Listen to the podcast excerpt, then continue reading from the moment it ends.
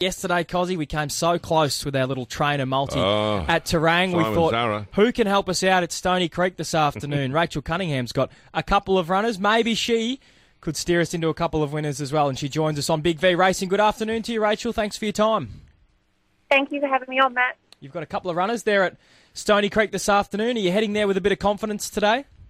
Yeah, we are. Yeah, we're really happy with both of them. Um, isolating's been really consistent this preparation, and she'll need a bit of luck from that barrier today. Um, but then hopefully she gets it. Michael Poy knows her so well, and yeah, pants on fire as well. We we can't since her last run, and uh, she's drawn well. So yeah, Aaron Lynch is on. We're we you know we're hoping to see her put in another good run, sort of to go ahead with more confidence. But we can't fault her.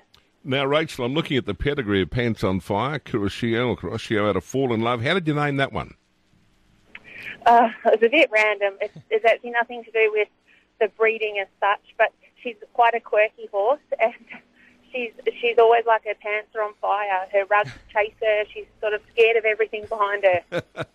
so that was it. Now, I've got a, I'm looking at a report here from about August last year. Your strike rate in jumps races, you don't worry about the maidens. You just go straight for the main course, don't you?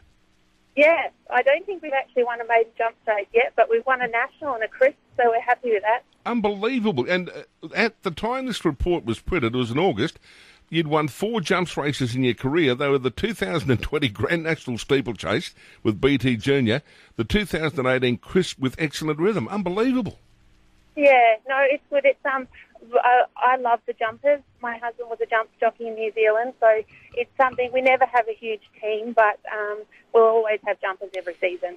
Now, did you run one of these first up uh, over the steeples, at first crack at the steeples when he won the steeplechase? Yeah, so BT Junior's first steeplechase start was in the national. He'd gone over the hurdles, obviously. Yeah, he was really successful over the hurdles. He ran second in the national, and um, he had he had had a couple of hurdle starts in New Zealand before we got him. Now, uh, I've got to ask, uh, it's a big ask, the Grand National Steeplechase, first up, for, and uh, away you go. Were you confident? Um, yeah, we were, we were really confident in the horse we had. There's always that question mark, but his jumping was, was beautiful over the bigger fences, so we were all positive heading into it. Unbelievable. Now, your background, you've come from an equestrian background, is that right? Yes, yeah, um, show and dressage horses. Um, I worked for Mick Price for a, a, a long while and also Robbie Laing probably for longer. Now, do you uh, employ, a lot of people do the equestrian dressage type background. These days, more and more people use it with the horses, the gallopers, because it's a change of scenery, just a change of work, freshens them up. Do you do that?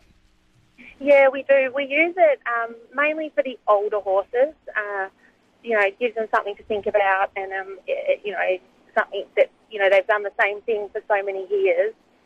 Um, they do love a change, and, and we live on a farm, so we've, we've got all of that to offer them as well. Isolating's getting on a little bit in, in age. She's an eight year old now. Do you do a bit of that sort of work with her?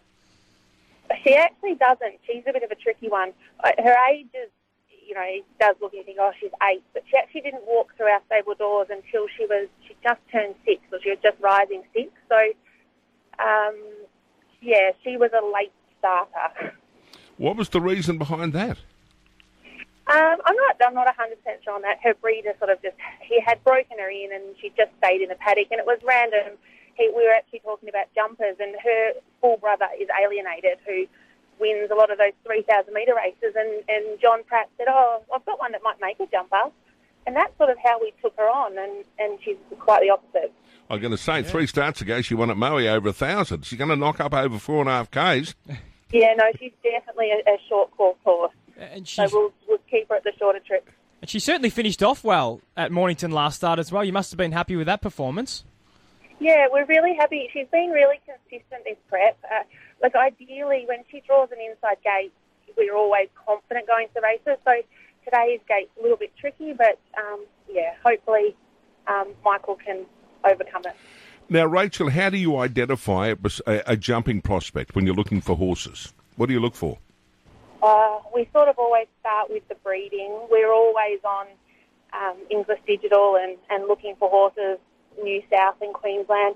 A lot of time we don't have the budget to to go and just buy them. Uh, but we are always looking, and if we can find one in our price range, which is pretty low, um, we always try and, and source those staying stallions. And yeah, Is there a certain number that you you try and land on every year, or is it just when the right one comes up, you go for it? Um, yeah, no, we're always we're just always looking. Yeah. Um, we've sort of got limited numbers as far as what we're happy working um, ourselves, so we know that we're not missing anything, and we sort of keep that around 12 to 15. So, um, you know, we've got a few jumpers in at the moment, just you know, ticking over, ready to start at Warrnambool. Now, I'm going to wind the clock back to around 2017, Moonee Valley. Uh, rock away. And did you get the 100 to 1? Yes, yeah. Good on you. Yeah, she was, um, She was a funny horse. We saw her advertised in Tassie. She was actually in a broodmare sale, but she was a full to excellent rhythm who won the Crisp. Now, and, uh, Excellent Rhythm was also 100 to 1. Yeah. Yeah, he he won at Cranbourne, I think, That's- first up for us. At a, and he got 100 to 1 there as well?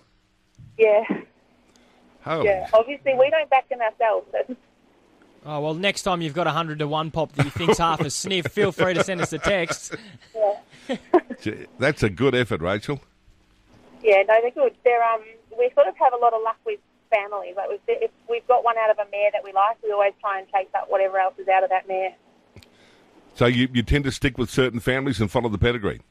Try to, yeah. Well, we wish you all the best. Um, I love the jumpers, and uh, as I said, it's it's probably the fascinating thing is identifying one because you can see some horses who you look and think, oh, they struggle a bit over two thousand or whatever on the flat, but when they get over the jump, sometimes they just get into a rhythm and they keep going. Yeah, and especially older horses, if they, and they do, if they're good at it, they love to jump, and it, they give them that second, that second leap of life, really, for the older horses. And as you said, when they love it, they absolutely lap it up, don't they? Yeah, yeah. Well, we wish you all the best, Rachel. You good luck today. Let's hope there's a double there for you, Thank you very much. All right, Rachel, Rachel Cunningham. Yeah,